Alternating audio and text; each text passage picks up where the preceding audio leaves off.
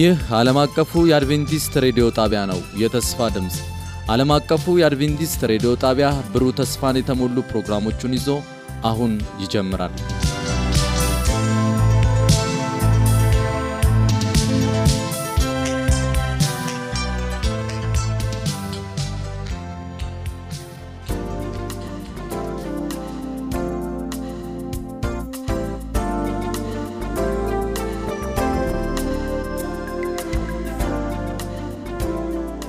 በጌታ የተወደዳችሁ የዘወትር አድማጮቻችን ባላችሁበት ጌታ ሰላም ለእናንተ ይሁን እያልን ሰላም የምንላችሁ ከዚህ ከዓለም አቀፍ አድቬንቲስት ሬዲዮ ዘወትር በዚህ ሰዓት በሳምንት አንድ ጊዜ እየተዘጋጀ ወደ እናንተ ከሚደርሰው ልዩ የጥያቄና መልስ ፕሮግራማችን አዘጋጅ ስንታየው ኪዳኔና የአገልጋያችን ቴድሮስ አበበ እንዲሁም ከመላ ቴክኒሽያኖቻችን ጋር ነው። በጌታ የተወደዳችሁ እንደምንሰነበታችሁልን እስከ ዛሬ ድረስ ጌታ በጸጋው ሸፍኖን እንደገና ዛሬ ደግሞ በተቀጣጠርንበት ሰዓት እንድንገናኝ ስለረዳን እግዚአብሔር እናመሰግናለን። እነሆ በሚኖረን ቆይታ ደግሞ መልካም የሆነ በረከት እንደምታገኙ ተስፋ እያደረግን እስከ ፕሮግራማችን ፍጻሜ ድረስ እንደተለመደው አብራችሁን ቆዩ ስንላችሁ በጌታ ፍቅር ነው። ዛሬ ቀደም ሲል እንደተናገርኩት ሊያገለግለን ወንጌላዊ ቴድሮስ አበበ ከኔ ጋር በስቱዲዮ ይገኛል። እኔም ፕሮግራም የሚመራው ስንታየው ኪዳኔ ነኝ።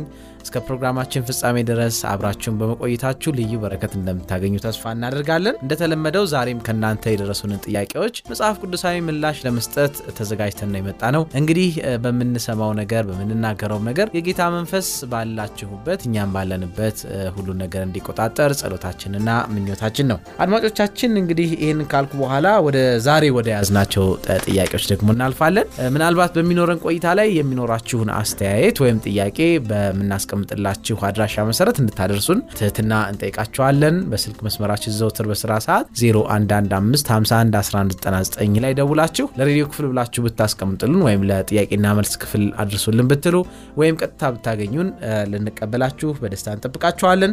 በፖስታ ሳጥን ቁጥራችን ዓለም አቀፍ አድቬንቲስት ሬዲዮ የፖስታ ሳጥን ቁጥር 145 አዲስ አበባ ብላችሁ ምጽፉልን ይደርሰናል። ስለዚህ እንድትልኩልን ማጸናችኋለን፣ እንጠይቃችኋለን ማለት ነው። ዛሬ ወደ ያዝነው ጥያቄ ስንሄድ ተክለ ማርያም ሲንታ ከወላይታ በስልክ ያደረሰን ጥያቄ ይሆናል የምንጀምርበት። ምንድነው ያለው? እሱ በቀጥታ መክብብ ምዕራፍ 7 ቁጥር 11 ላይ ያለው ሀሳብ ምን ማለት ነው? ምን ለማለት ነው ሀሳቡ የሚል ነው እና ቴዲ ጥያቄው ይሄ ነው። መክብብ ምዕራፍ 7 ቁጥር 11 ጀምረን ያለውን ሀሳብ እስቲ ምን ለማለት ነው የሚለውን እንመልከት።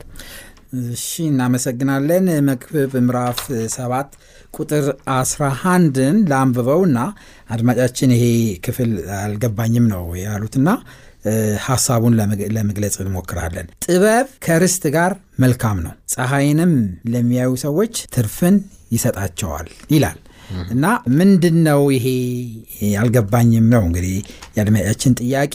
ምንድን ነው የሚለው? ጥበብና ርስት አንድ ላይ ሲሆኑ መልካም ነው ነው። እና በእኛም ሀገር አለ ገንዘብ የሚገኘው በሀያ ልብ የሚገኘው በአርባ ዓመት ይባላል እና አንድ ሰው ርስት ቢኖረው ርስቱን የሚያስተዳደርበት ጥበብና አስተሳሰብ ከሌለው ዋጋ የለውም። ነገር ግን ጥበብ ከርስት ጋር መልካም ነው የሚለው አባባል ምንድን ነው?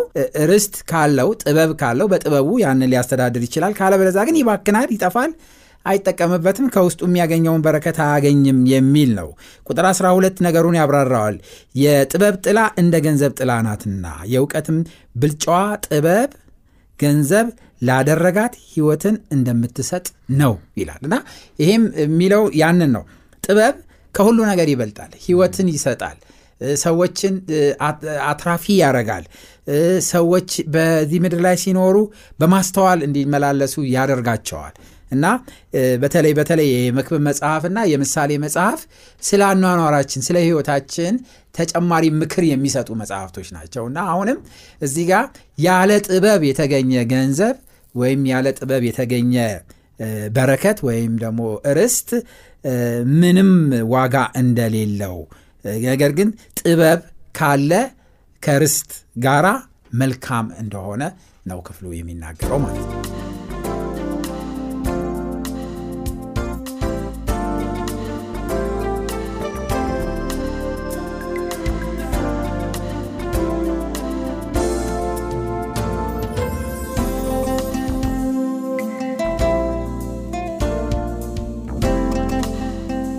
እግዚአብሔር ይባርክህ። እንግዲህ ተክለ ማርያም ለጥያቄ በቂ የሆነ ማብራሪያ እንዳገኘ ተስፋ እናደርጋለን። ቅድም ቴዲ እንዳልከው እንግዲህ ምሳሌ መጽሐፍ እና መክብብ መጽሐፍ በጣም በጣም በጣም በጣም እያንዳንዷ ስንኝ የተለየ ትርጉም ያላት ናት። ደግሞም ከእለት ተዕለት ህይወታችን ጋርም የተያያዙ ነገሮች ናቸው። ይሄ አሁን የተነሳውም ሀሳብ እንደዛው ነው። ጥበብ ዛሬ እኮ በጣም ብዙ የጥበብ አይነቶች አሉ። ግን እነዛን ተጠቅሞ ለጥፋት ነው ወይስ ለልማት ነው ብለን ስንመለከት ለመልካም የሚያወሩት ደግሞ ጥቂቶች ኖር እናገኛቸዋለን። አብዛኛው ጊዜ ለክፋት ሲውልም ታያለህ ጥበብና ጥበብ ከርስት ጋር መልካም ነው ወይም ከሚያርፍበት ነገር ወደ መልካምነት ከሚወስደው ነገር ጋር ጥበብ መልካም ነው። አለበለዛ ግን አጥፊ ሆኖ ደግሞ የሚታይበት ሁኔታ አለ። ስለተሰጠው ማብራሪያ እግዚአብሔር ይባርክ። ከዛ በመቀጠል የዘወትር ተሳታፊያችን የሆነው ቦንሳ ነጉ ከዝዋይ ባለፈው የጠየቀው ጥያቄ አለ ከደብዳቤዎቹ። እሱንም ኋላ እንመለስበታል ወይም ጊዜ ካለን ዛሬ እንመለስበታል ሌላ ጊዜ የምናየው። ግን አንድ ሌላ ጥያቄ ደግሞ በስልክ አድርሶናል። ይህ ስልክ ያደረሰን ጥያቄ ቦንሳ ነጉ በጣም ነው ደስ ያለኝ እኔ ቀጥታ ስላገኘሁት። ከዝዋይ ነው። በጣም የሬዲዮናችን ተከታታይ እንደሆነ ብዙ ትምህርት እንዳገኘበት በጣም ደስ ብሎት ነው የነገረኝ። እንዳው እግዚአብሔር ይባርካችሁ። በቤተሰብ ደረጃ ነው እንዳው የምናየው አባታችንም። ይሄን ሬዲዮ በጣም ይከታተላሉና እግዚአብሔር ይባርካችሁ ካለ በኋላ አንድ ሁለት ጥያቄዎችን አድርሶናል። እነዛ ጥያቄዎች መካከል አንዱ ምንድን ነው የሚለው? በማቴዎስ ወንጌል ምዕራፍ 28 ቁጥር 18 ጀምሮ ስናነብ ጌታ ኢየሱስ ክርስቶስ እንግዲህ የመጨረሻውን ለደቀ መዛሙርት እየተናገረ የነበረበት ሰዓት ነው። ተልኮውን የሰጠበት ሰዓት ነው። እና እዛ ላይ ሲናገር ስልጣን በምድር ሁሉ ተሰጠ በምድርና በሰማይ ተሰጠኝ ያለበት ሁኔታ አለ። እና ይህ አልገባኝም። ድሮም የእሱ አልነበረም ወይ? ስልጣን ተሰጠኝ ሲል ምን ማለቱ ነው? እንደገናም ደግሞ ማንስ ነው ለእሱ የሚሰጠው የሚለውን ሀሳብ ባካቸው አብራሉ ብላል የመጀመሪያው ጥያቄው ይሄ ነው። ጥሩ ጥያቄ ነው። ወንድማችን ቦንሳ ያቀረብክልን። የክርስቶስ እንግዲህ ስለ ክርስቶስ በምናጠናበት ጊዜ ጌታችን ኢየሱስ ክርስቶስ ከመጀመሪያ የነበረ እንደሆነ በተለይ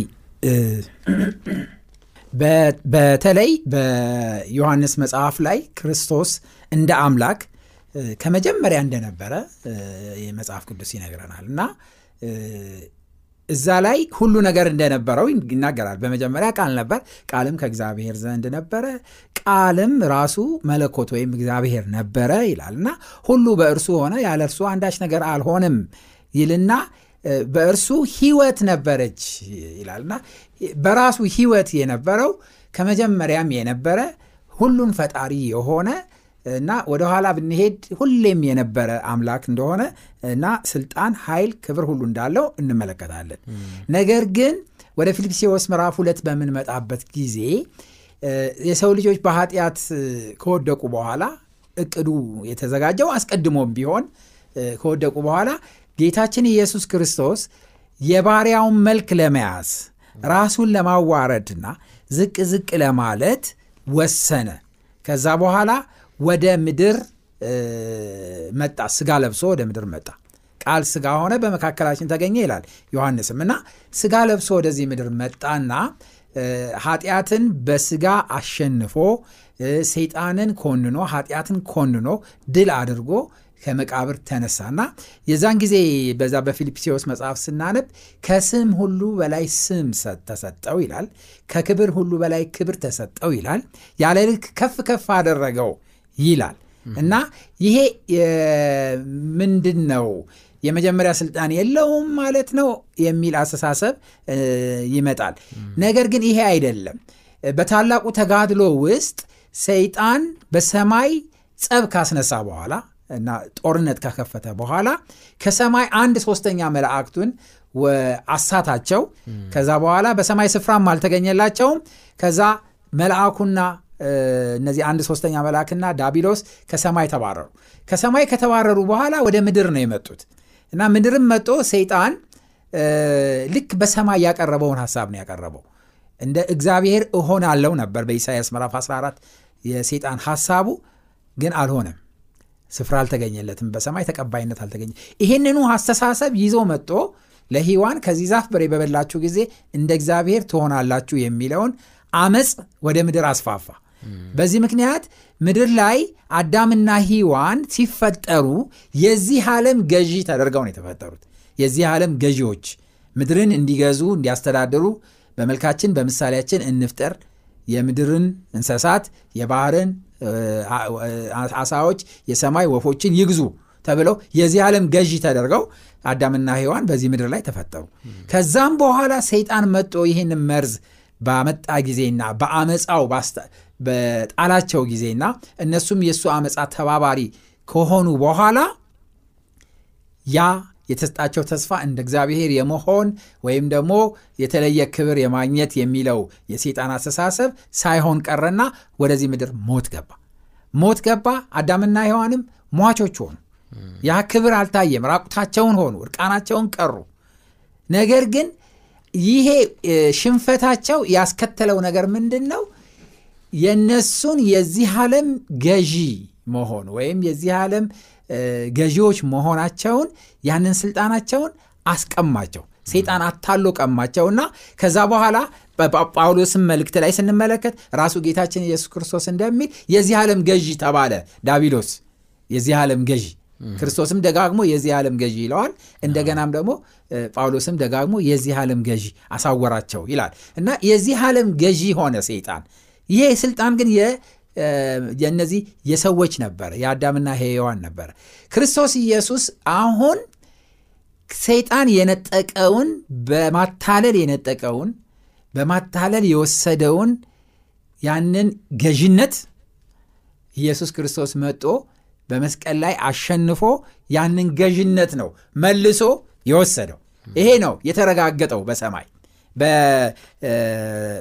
በዳንኤል ምዕራፍ ሰባት ላይ ሄደ በምታነብበት ጊዜ ጌታችን ኢየሱስ ክርስቶስ ድል አድርጎ ወደ ሰማይ ሲገባ ከዳንኤል ምዕራፍ 7 ቁጥር 13 ጀምሮ ሄደ ስታነብ በሌሊትም ራእይ ያየው እነሆ የሰው ልጅ የሚመስል ከሰማይ ደመና ጋር መጣ፣ በዘመናትም ወደ ሸመገለው ደረሰ፣ ወደፊቱም አቀረቡት።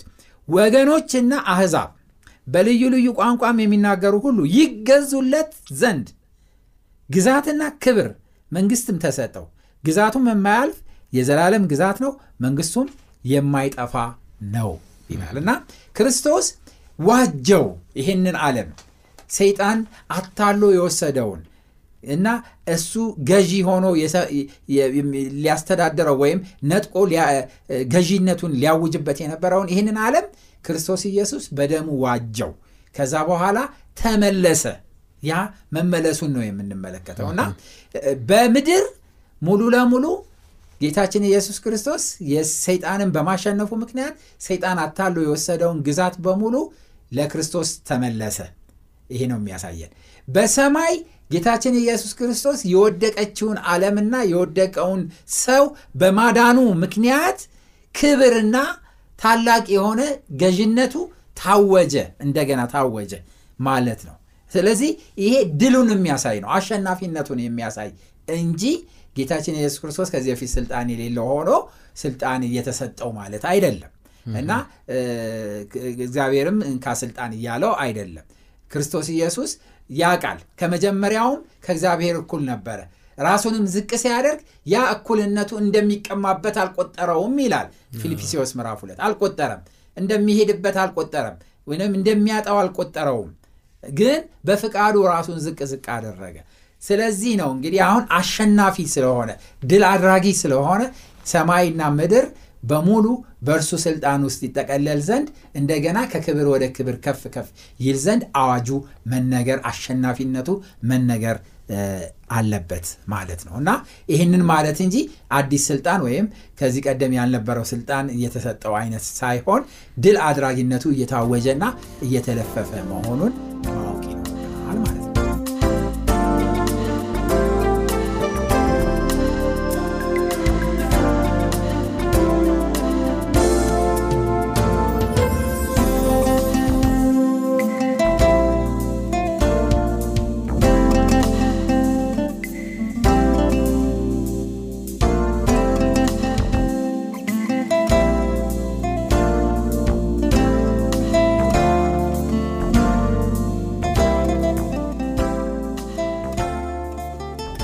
ይባርክ ቴዲ።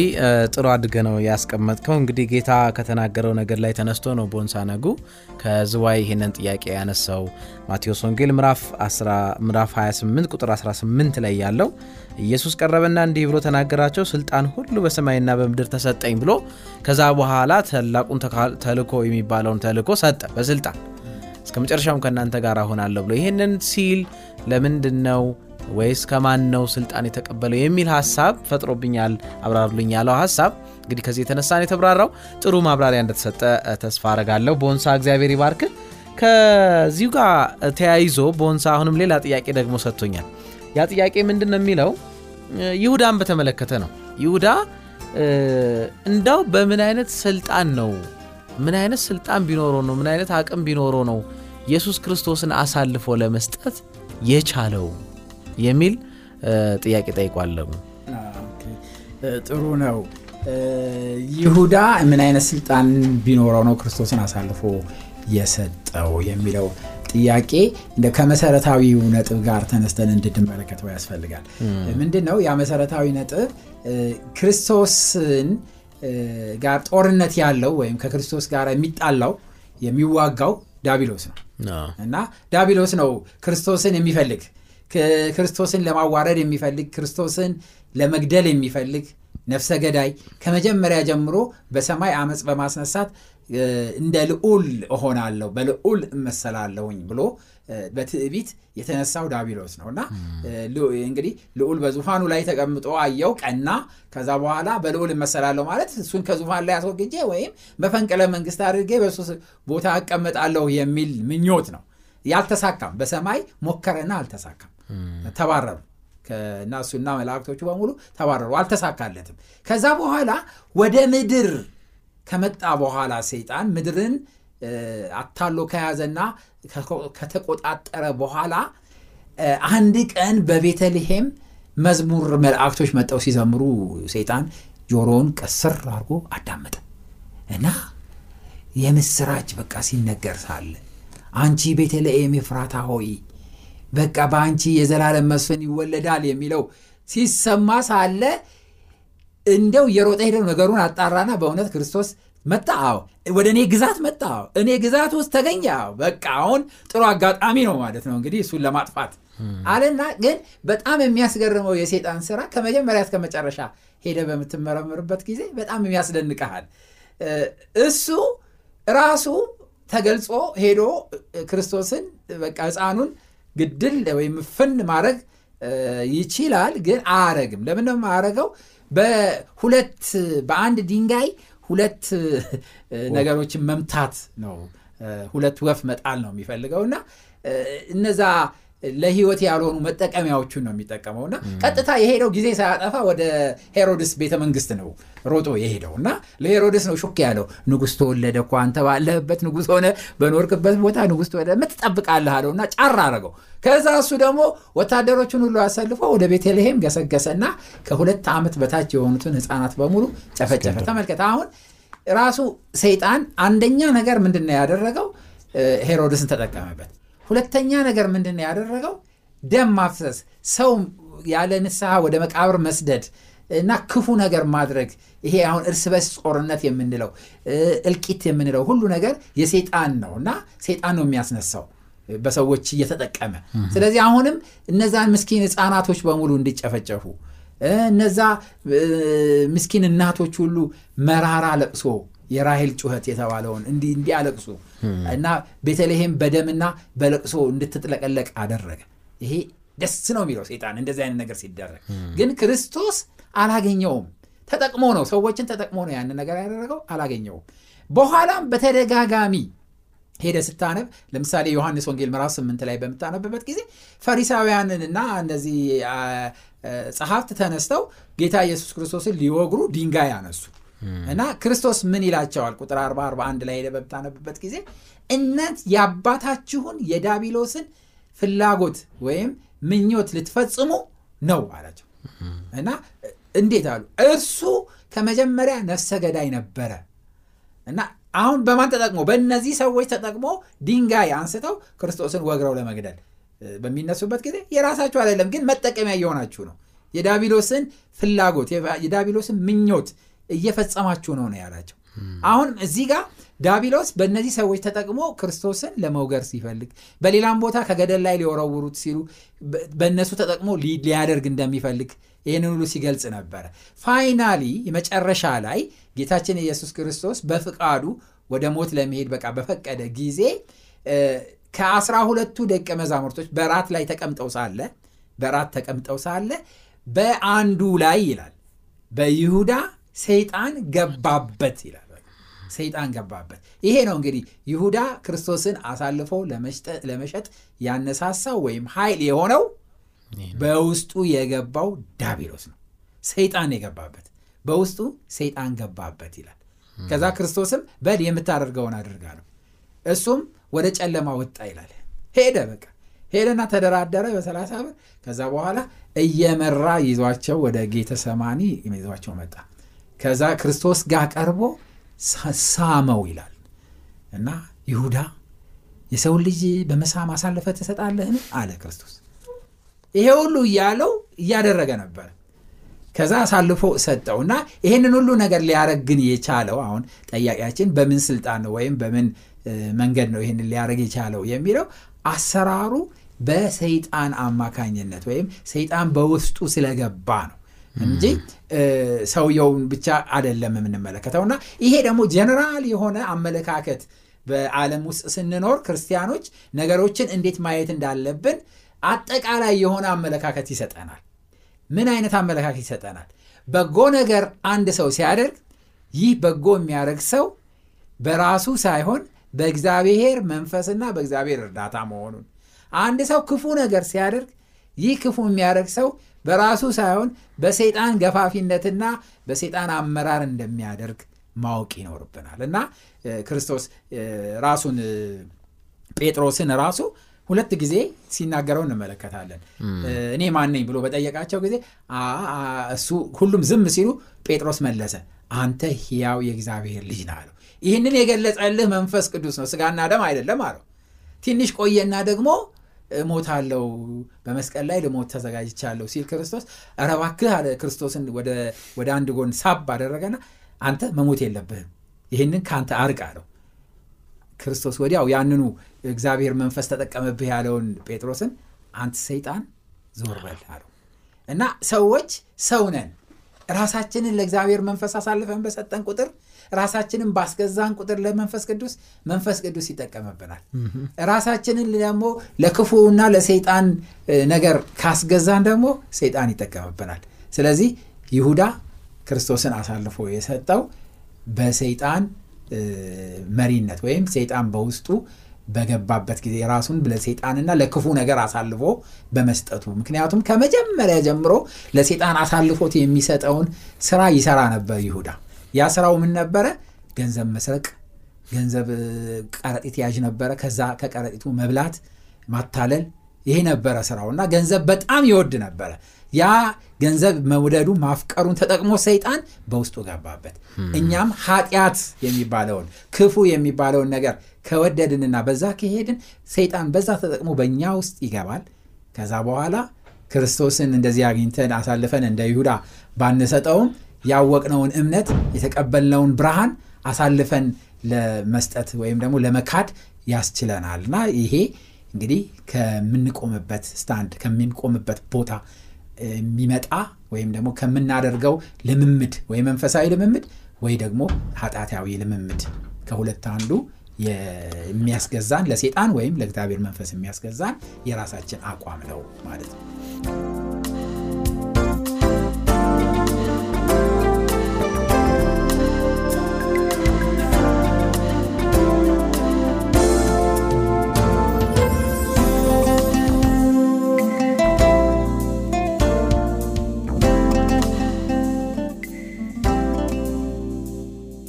እግዚአብሔር ይባርክ ቴዲ። በጣም ደስ የሚል እውነት ነው የተቀመጠው በዚህ ላይ።